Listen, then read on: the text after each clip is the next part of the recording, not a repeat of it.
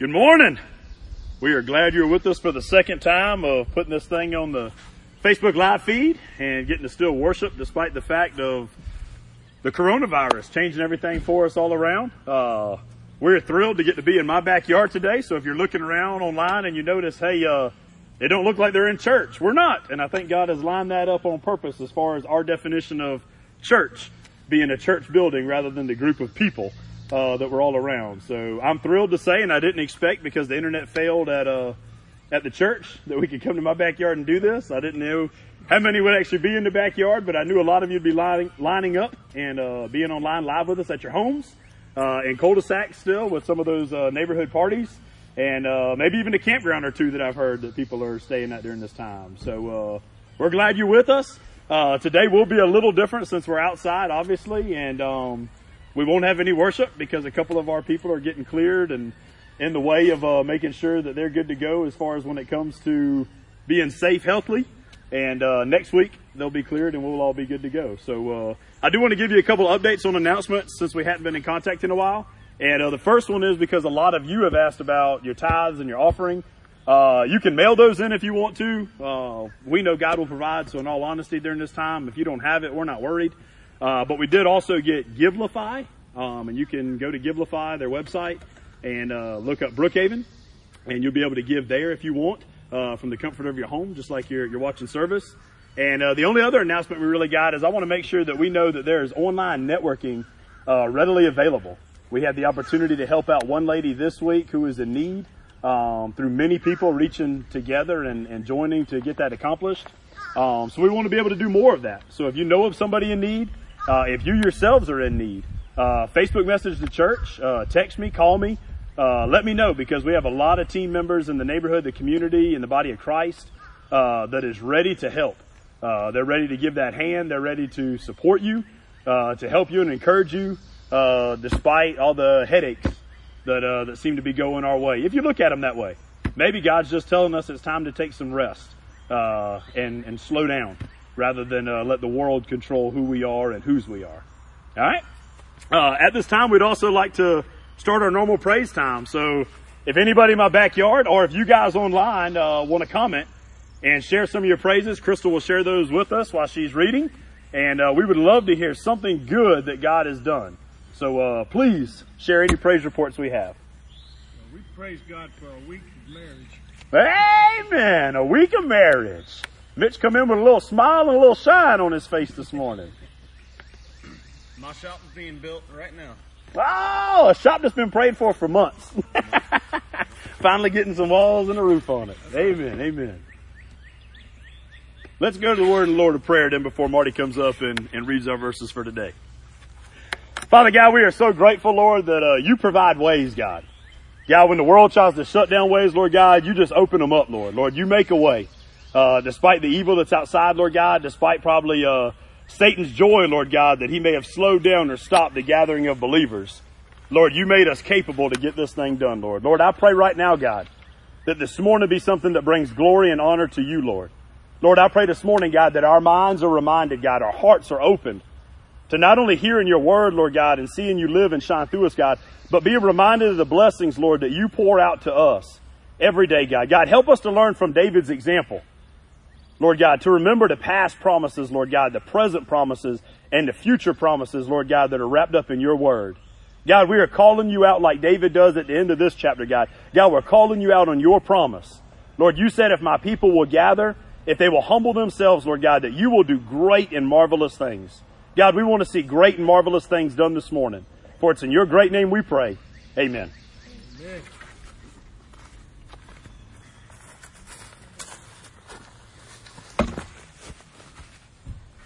2 Samuel chapter 7.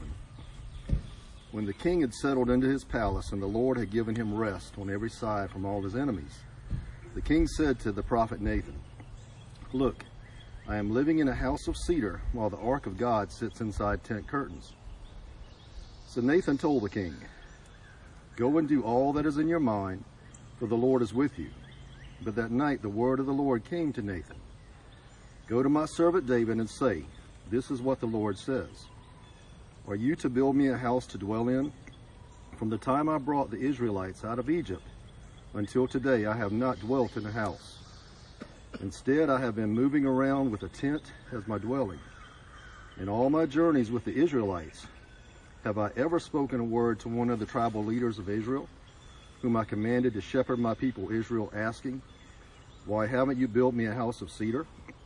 So now this is what you are to say to my servant David. This is what the Lord of the armies says. I took you from the pasture, from tending the flock, to be ruler over my people Israel. I have been with you wherever you have gone, and I have destroyed all your enemies from before you. I will make you a great name like the one of the greatest of the earth. I will designate a place for my people Israel and plant them, so that they may live there and not be disturbed again. Evildoers will not continue to oppress them as they have done, ever since the day I ordered judges to be over my people Israel. I will give you rest from all your enemies. The Lord declares this to you. The Lord himself will make a house to you. When your time comes and you rest with your ancestors, I will raise up after you your descendants, who will come from your body, and I will establish, establish his kingdom. He is the one who will build a house for my name, and I will establish the throne of his kingdom forever. I will be his father, and he will be my son. When he does wrong, I will dis discipline him with a rod of men and blows from mortals. But my faithful love will never leave him as it did when I removed him from Saul, when I removed it from before you. Your house and your kingdom will endure before me forever, and your throne will be established forever. Nathan reported all these words and the entire vision to David. I got a question for us. And, the, main question is this. Have we ever been told no? Maybe your mom, maybe your dad, maybe your girlfriend, boyfriend, husband, wife. But have we ever been told no by God? You know, I think it's easy to look in scripture and to have church and to gather and to study his word and understand there's a lot of lessons to know how to praise God when he says yes it's easy to praise God when He gives a blessing. It's easy to praise God when He does something phenomenal. It's easy to praise God when things go the way we want them to go. But how do you praise God when God says no? And there in itself is probably a lesson more of us need to learn. How to praise God, how to respond when God tells us no. How often is it that we even come to church since last week discussed worship and, and many lessons today will also discuss worship how often is it that we come to church with the mindset of, I've got something to bring to God. I've got something to bring for God. I've got something to do for God. Well, much like what Marty just read and, and in this chapter, we may think we have something to bring to God and to do for God, but Yahweh is saying, you came to bless me with, a, with a, a sarcastic question mark behind it. He said, I'm ready to bless you. That's my job is to do the blessings to my people and get ready to do that kind of stuff. So as we dive into this chapter, God tells us that He's the one that provides for us, not us providing for Him. God provides for us. God's not going to fit in some box or some temple or some building of our choosing, which is why I love the fact of despite the technical difficulties of technology, I'm glad that we don't get to meet in a building today for this because the building is nothing more than walls and a roof. We are the church building. We are the people of God. We can't domesticate God and keep him in a box, tamed and and, and like he's a pet at our house. God lives inside his people, his nation, his, his, his followers. And that's where he desires to be. So here's what I want us to take notice at the very beginning of this chapter. David proposes to build God his temple. Now, now I want to take notice of this because it shows us in the very beginning still the godliness of David. During his season of rest, it tells us that, that they're now in a season of rest. They have won the battles that there is peace coming over. They, they've got Jerusalem where it's supposed to be. They, they've got the ark back where it's supposed to be. So this is during his season of rest, his, his, his time period after being blessed so much. And yet still this, this chapter and these verses in the beginning tell us that David is taking time to meditate on God's word. He's taking time to meditate on God's word over godly matters, and he's in the presence of a godly man. You could say this, the way a man spends his leisure time says a great deal about him. Ask yourself, how do you spend your leisure time? How are you really spending this time right now with, with the virus going around and, and so many places being shut down and so many restrictions being placed? Are we spending and taking advantage of the time that God's allowing us, almost forcing us to use to spend together and with Him?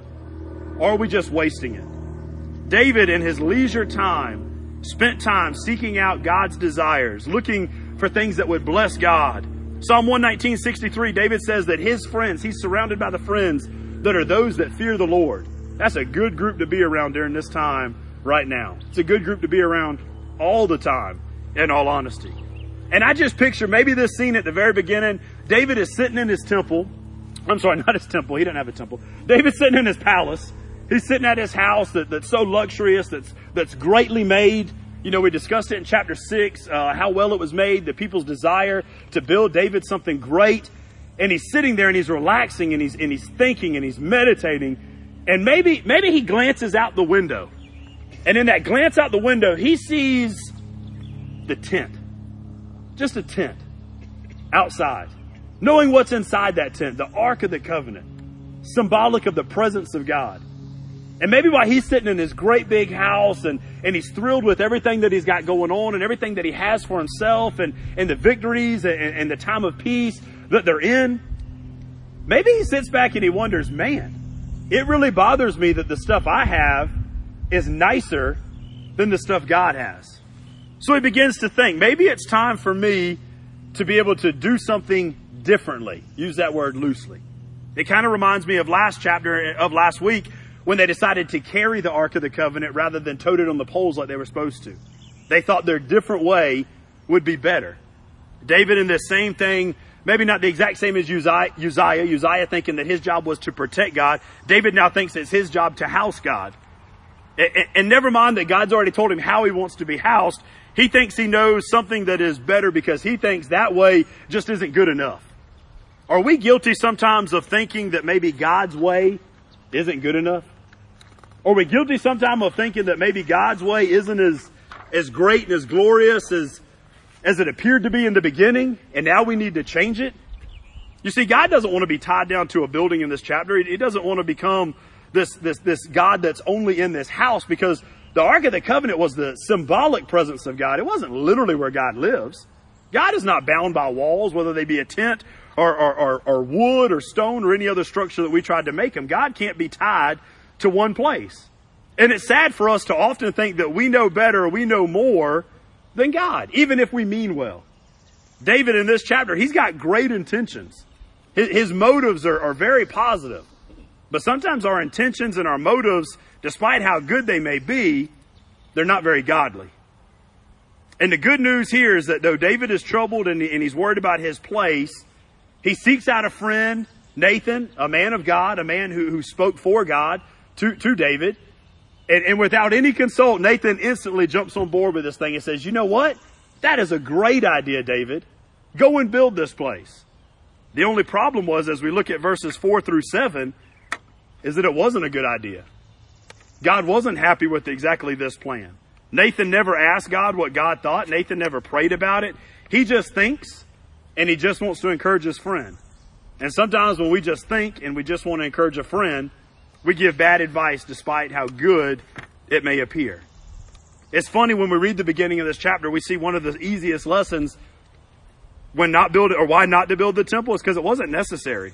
We do a lot of unnecessary stuff when we really think about things in our walk with God. We do a lot of unnecessary stuff in our daily lives. We do a lot of unnecessary stuff when it comes to our walk with God rather than just taking God at His word and just flowing and doing the things that He's called us to do. So let's look at some of these lessons about good desires. And the first is this lesson about David's good desire and some of our own. It was forbidden, but it wasn't necessarily wrong. God just forbade David to build the temple. He wasn't saying that building the temple was wrong. He was saying that the timing necessarily at this point wasn't right. Look at 1 Chronicles chapter 22 verse 8.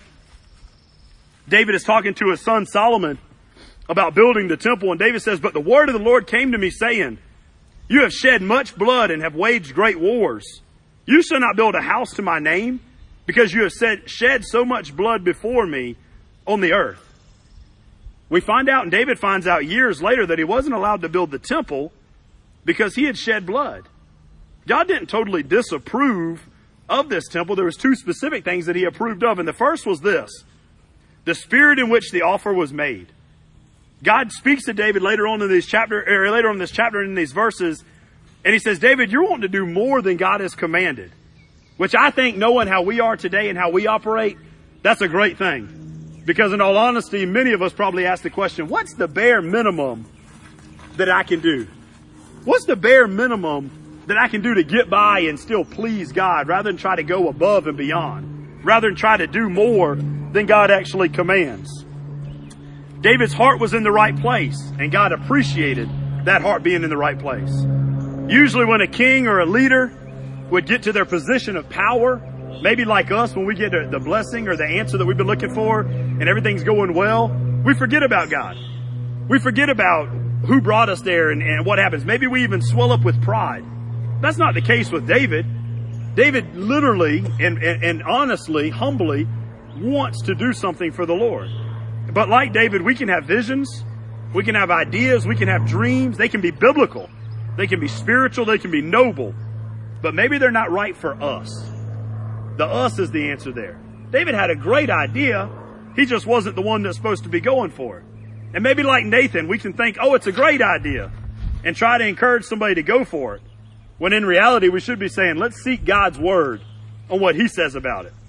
How important it is that we choose to say, Lord, I've got lots of ideas.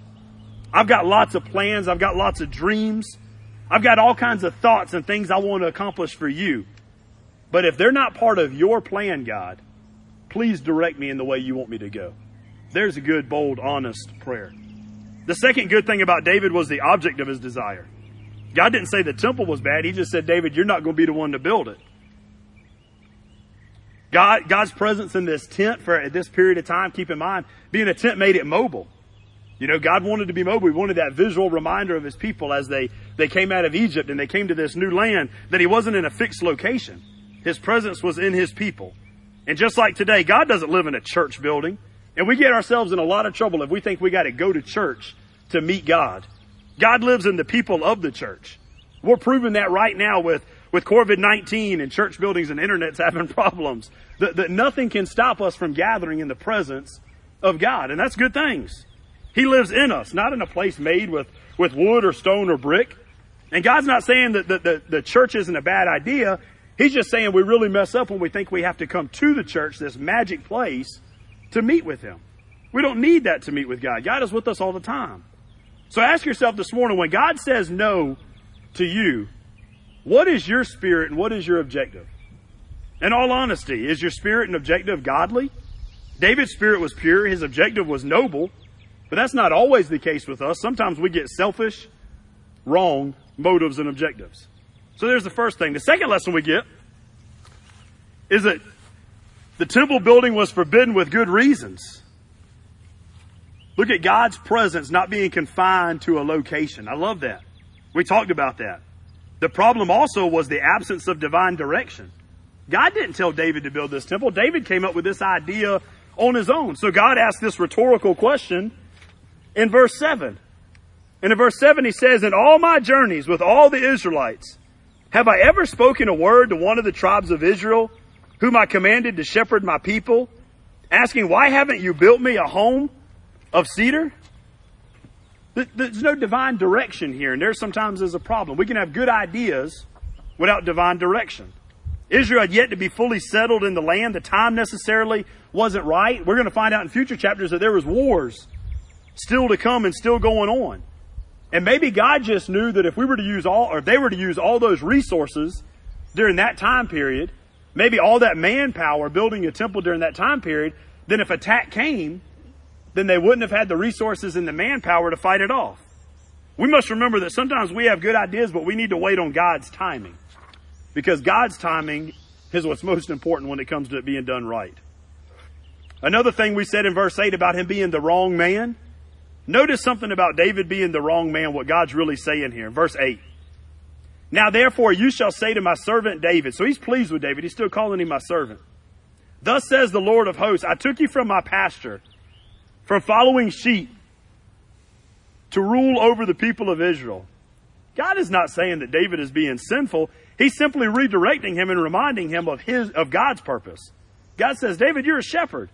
That's why I called you. That's what I saw in you.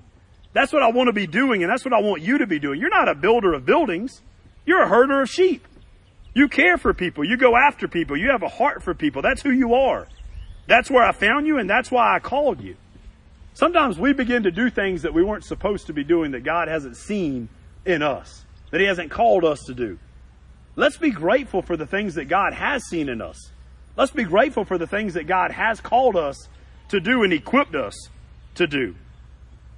If you've been told no also, here's another lesson. If we continue to study God's Word, that's why I can't just look at one chapter. David didn't respond by doing nothing. Look at First Chronicles chapter 29. I'm just going to read a couple of the verses of what David's going on here and what he's doing. He decided not to do nothing. He decided to gather material. Listen with me. So to the best of my ability, I've made provision for the house of my God. Gold for the gold articles, silver for the silver, bronze for the bronze, iron for the iron, wood for the wood, as well as onyx stones for the mounting. Stones of various colors, all kinds of precious stones, and a great quality of marble. Moreover, because of my delight in my house and the house of God, I now give my personal treasures, my own gold, my own silver, for the house of my God over and above all that I provided for the holy house. A hundred tons of gold, 250 tons of refined silver for overlaying the walls of the building. The gold for the gold work and the silver for the silver and the work to be done by the craftsmen. Now who will volunteer to consecrate himself to the Lord today? Then in later verses it goes on on how many leaders and how many warriors and how many people that God got together to raise up more tons, more gold coins, more material, more stuff to build this. And if you look at chapter 9 and you listen right now and you're thinking, man, I'm tired of hearing that list. I'm tired of reading that list. Could you imagine if you were the people gathering this stuff and how tired maybe you have gotten doing that? So just because God says no doesn't mean you do nothing. Just because you can't have what you hope for that doesn't give you the right to sit down in despair and, and waste your energies. It gives you a vision to arise and fix yourself on what you can achieve. No, you might not get to build, but you can gather materials for those that are. No, you might not be the one going down in the hole, but you can be the one that holds the rope. David was allowed to make lots of the preparations, the site, the materials, the, the uh, finding the skilled craftsmen, clearing the way with all the other officials that needed to be done. David's, David's spirit revealed that he was willing to do the groundwork while others would get the privilege of building this building. We need more people today that are willing to do the groundwork and let others take the privilege of building the buildings. The world has too many people that don't want to plant a tree because they might not get to see the fruit that comes up for it. The church needs more people who are willing to plan and pray for the future needs of the church in mind. Those that will come up after us, long after we're gone. There are many things that you would like to do but can't, but all of us can be a part of laying the groundwork for God's future plans. Go back to David and noticing that he's not the, the right man. Well, who is the right man? He said that David wasn't the right man because he had bloody hands, because he was a warrior, and he didn't want somebody who was warlike to build the temple, meaning that the Lord must have wanted someone to build who was peaceful. We know that years later Solomon would be the man to do the job. By the time Solomon became king, the nation of Israel was at peace. So therefore construction could begin. The time was right. The person was right. And the material was gathered and the site was ready. David played a significant role in building the temple, even if he didn't actually get to do the building. Maybe today that's a lesson for you. That you can play a significant role even when God has somebody else in mind for the main spot. Another lesson in this word forbidden or the word no. God told him no in a gracious manner. God was so gracious in how he spoke to David. Look at the regard that he shows for David, repeatedly calling him my servant because he held David in such high esteem. This shows us that God was pleased with David. He even goes into a section where he reminds David of what he's already done. He says, David, don't forget, I took you out of the pasture. I took you from following sheep. I brought you from the pasture to the throne. I was with you when you defeated Goliath. I was with you when you conquered Jerusalem when no one thought it was possible. I was with you when you did all these great things. And now that you brought the stability to Israel after the wild reign of King Saul. Listen to verses 10 and 11 as God reminds David how important stability really was. And I will appoint a place for my people, Israel, and will plant them, so that they may dwell in their own place and be disturbed no more. And violent men shall afflict them no more as formerly. From the time that I appointed judges over my people Israel, and I will give you rest from all your enemies. God is reminding David that stability is necessary. Sometimes we need to get our lives a little more stable before God can use us for some of the work that He's got for us. Get your family life stable. Get your finances stable. Get your management of time stable. After all this, God gives him a promise of an enduring dynasty. Listen to the end of 11 and into 16. Moreover, the Lord declares to you that the Lord will make you a house. Funny play on words since David started out by saying, God, I want to build you a house. He says, You want to build me a house, David? I want to build you a house. 16 says this, and your house and your kingdom shall be made sure forever before me. Your throne shall be established forever. David had a desire to build a house, but God said, I'm building you a house, David. The house that David wanted, a physical structure. The house that God would build, using the same word but meant differently, a dynasty, a family, a lifeline. He says, I will set up your seed after you. God is specifically promising David a hereditary monarchy. And to you and I, that really doesn't mean much, but this would be the very first time. This is why this uh, promise is so important. This would be the very first time that, that a, a king will be succeeded by his son. Never before in Israel has a king been succeeded by a son. Saul's whole family gets destroyed. We know that. So, so note this. This great promise that God will make David had future fulfillment. Sometimes we need to remember that the promises God's given us have only a future fulfillment. And if we don't go through life with, with the knowledge of faith for the future, we may miss out on some of God's blessings. What if David had had the mindset of, but God, what's in it for me right now? Is that maybe some of our mindsets? What's in it for me right now? What do I get out of it today? If we keep that mindset, we'll miss out on some of God's promises. And the sad truth is that some of God's promises mean nothing to us because we've got the wrong attitude when we approach them. We've got the wrong mindset when we look at them. He goes on to say this, not only will I set up a seed, but he shall build a house for my name. I bet David smiled when he heard this promise. Knowing that he wouldn't get to build the house, the temple himself, he gets to know that one of his descendants would. He said, I will establish the throne of his kingdom forever.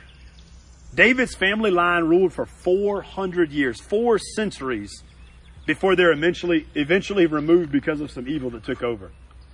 But hold on, God just said forever, did he not?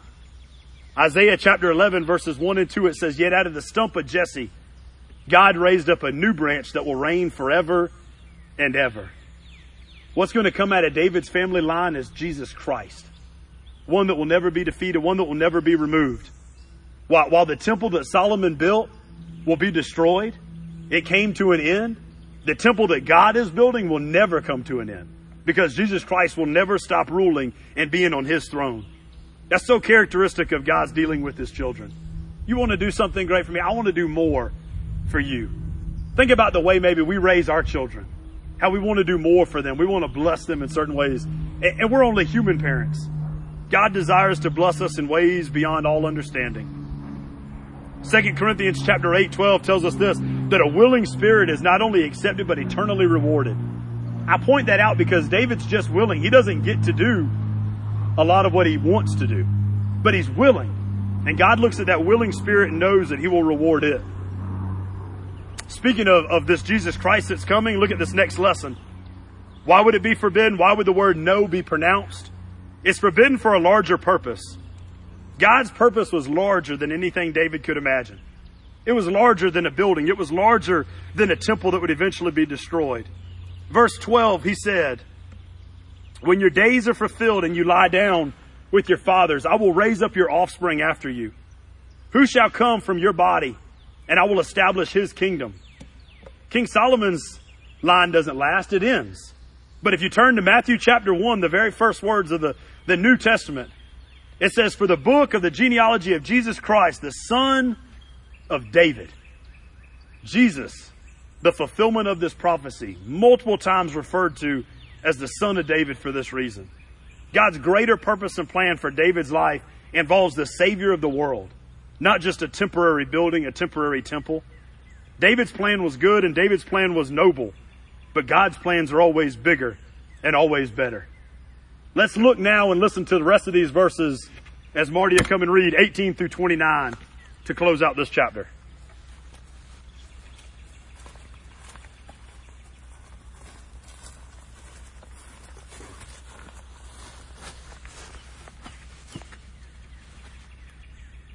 Then King David went in, sat in the Lord's presence, and said, Who am I, Lord God, and what is my house that you have brought me this far? What you have done so far was a little thing to you, Lord God. You have also spoken about your servant's house in the distant future. And this is a revelation for mankind. Lord God, what you what more can David say to you? You know your servant, Lord God, because of your word and according to your will you have revealed all these great things to your servant. This is why you are great, Lord God. There is no one like you, and there is no God beside you, as all we have heard confirms. And who is like your people Israel? God came to one nation on earth in order to redeem a people for himself, to make a name for himself, and to perform them great and awesome acts, driving out nations and their gods before your people, you redeemed for yourself Egypt, from Egypt. You established your people Israel to be your own people forever, and you, Lord, have become their God. Now, Lord God, fulfill the promise forever that you have made to your servant and to his house. And do as you have promised, so that your name will be exalted forever. When it is said, The Lord of armies is God over Israel. The house of your servant David will be established before you since you, Lord of armies, God of Israel, have revealed this to your servant when you said, I will build you a house, I will build a house for you. Therefore your servant has found the courage to pray this prayer to you, Lord God. You are God, your words are true, and you have promised this good thing to your servant. Now please bless your servant's house so that it will continue before you forever. For you, Lord God, have spoken, and with your blessing, your servant's house will be blessed forever.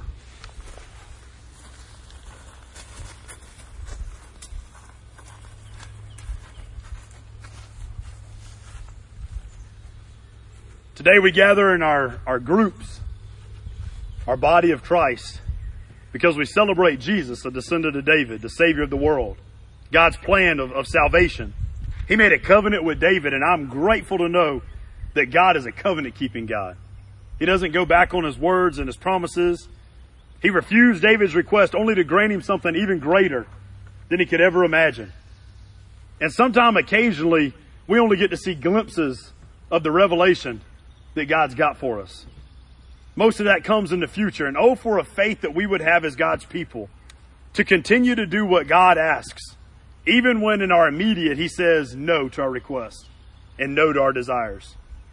The ending of this chapter gives us lessons on how we respond immediately when God says no, how we truly begin to gather objects in, in, in, our, in our ideas of worship. We recognize that God's got to build our house before we can build His.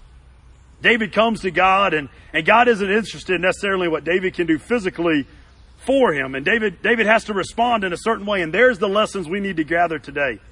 How does David respond when God says no? I love David's prayer.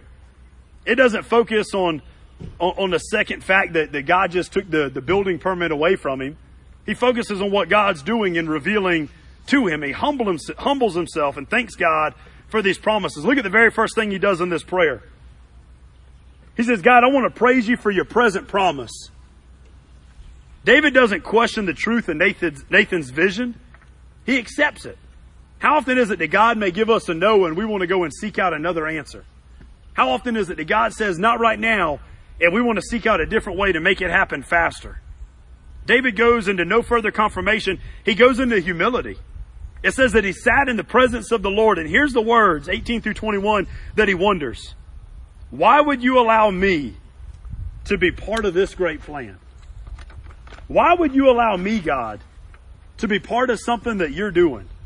There's a genuine sense of humility in David's voice here. He picked up on what God reminded him back in verse 8 that he, he was a shepherd boy. And he stops the question and he, and he raises the question of, of why can't I build into why have you brought me this far, period. Have we ever took time to stop and ask God, God, why me? Have we ever sat before God and, and, and just sat and thought back to the, to the beginning eras of our life? That's what David's doing. He sits back and I bet he remembers that, that visit that Samuel had to his house, his father's house. I bet he remembers all the things that God had done to him to bring him to the throne in Jerusalem. Those wars, those battles, just that delivery of the time of a happy meal to fight a giant. How he's brought peace and prosperity now to Israel through David. One of our great temptations is to take for granted the blessings of God. It is good for our spiritual life to sit before God and remember how far that He's brought us. Keep in mind David here and some of the things that he's just gone through. How long a period of uncertainty was before he actually became king over Israel. All those years of a promise with no delivery. Now he's got another promise and he's got the faith to back it up saying, I know God will deliver. He says this in those verses, Who am I, O Lord? And at the same time, he says, Therefore you are great, O God. When David received this spectacular gift, he didn't think it made him any greater. In his eyes, it made God greater. David's attitude wasn't, I'm so great, look at what God gives me. David's attitude was, God is so great, he even gives to me. We should receive God's blessings in the same, same way, same attitude. God's giving reflects the greatness of the giver, not necessarily the greatness of the receiver, because the giver is great. Verse 20, David acknowledges that he doesn't know what to say in response to God's promise. He says again, what more can David say to you? For you, Lord God, know your servant. I got a kick out of this because if you've been with us in this series, we look back at a lot of the Psalms that David wrote during this time period. We know that David was a very verbal person.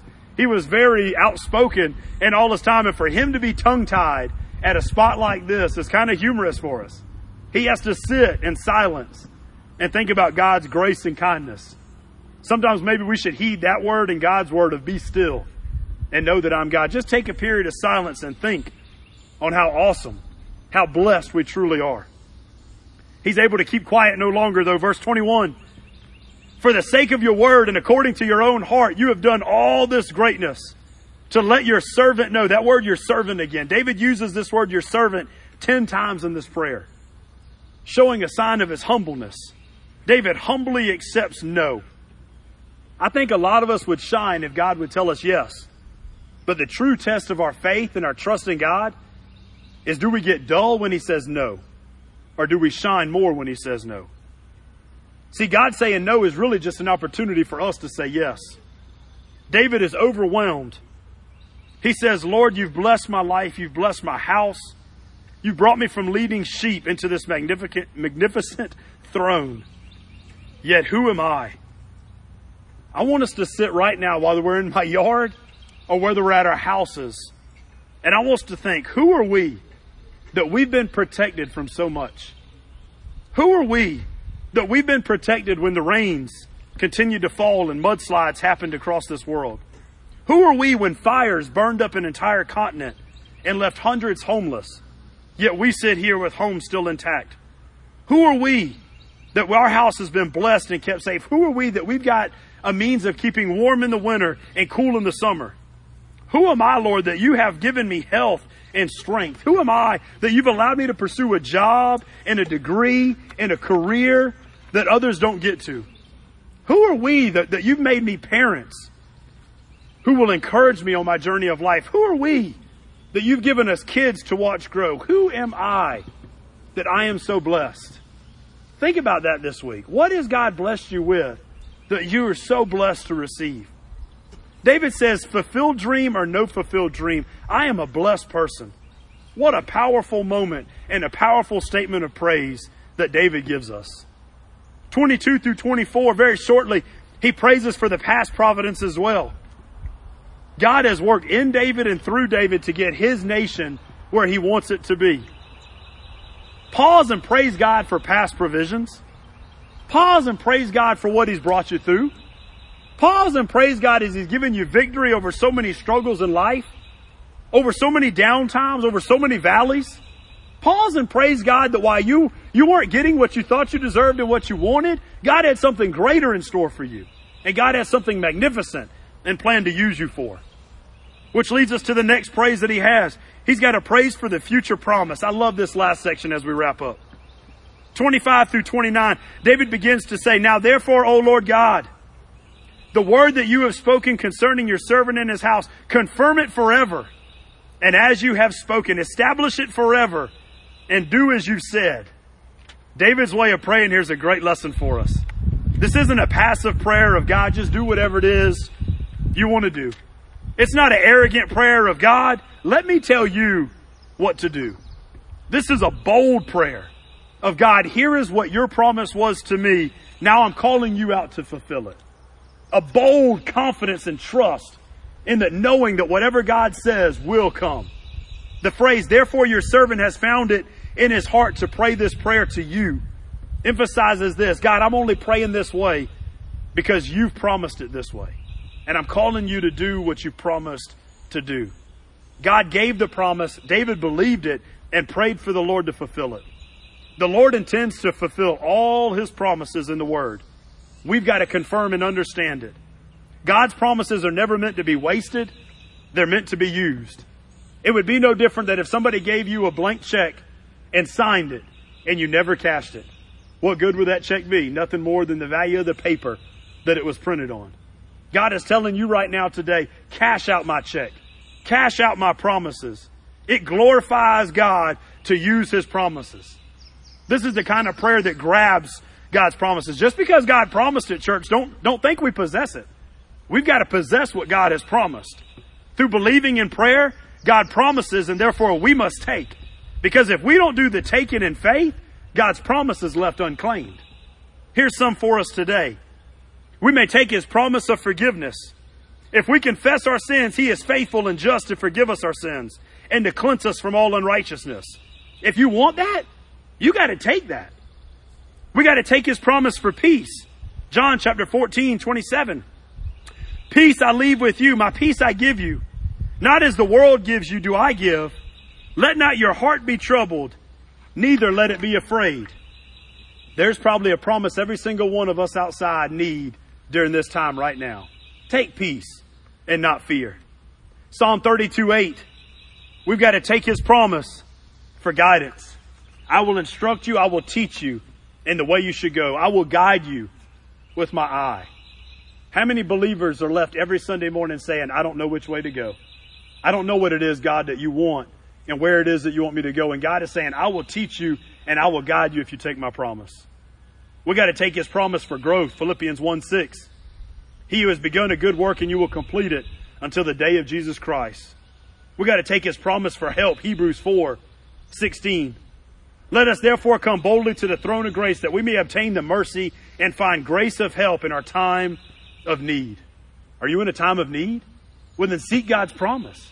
Claim God's promise. Take God's promise. David says in the last two verses, You are God and your words are true. The foundation of faith is trusting God for his word. Unbelief is giving God a lie, and I can't think of anything that could be worse than to give God a lie. He's not a lying God.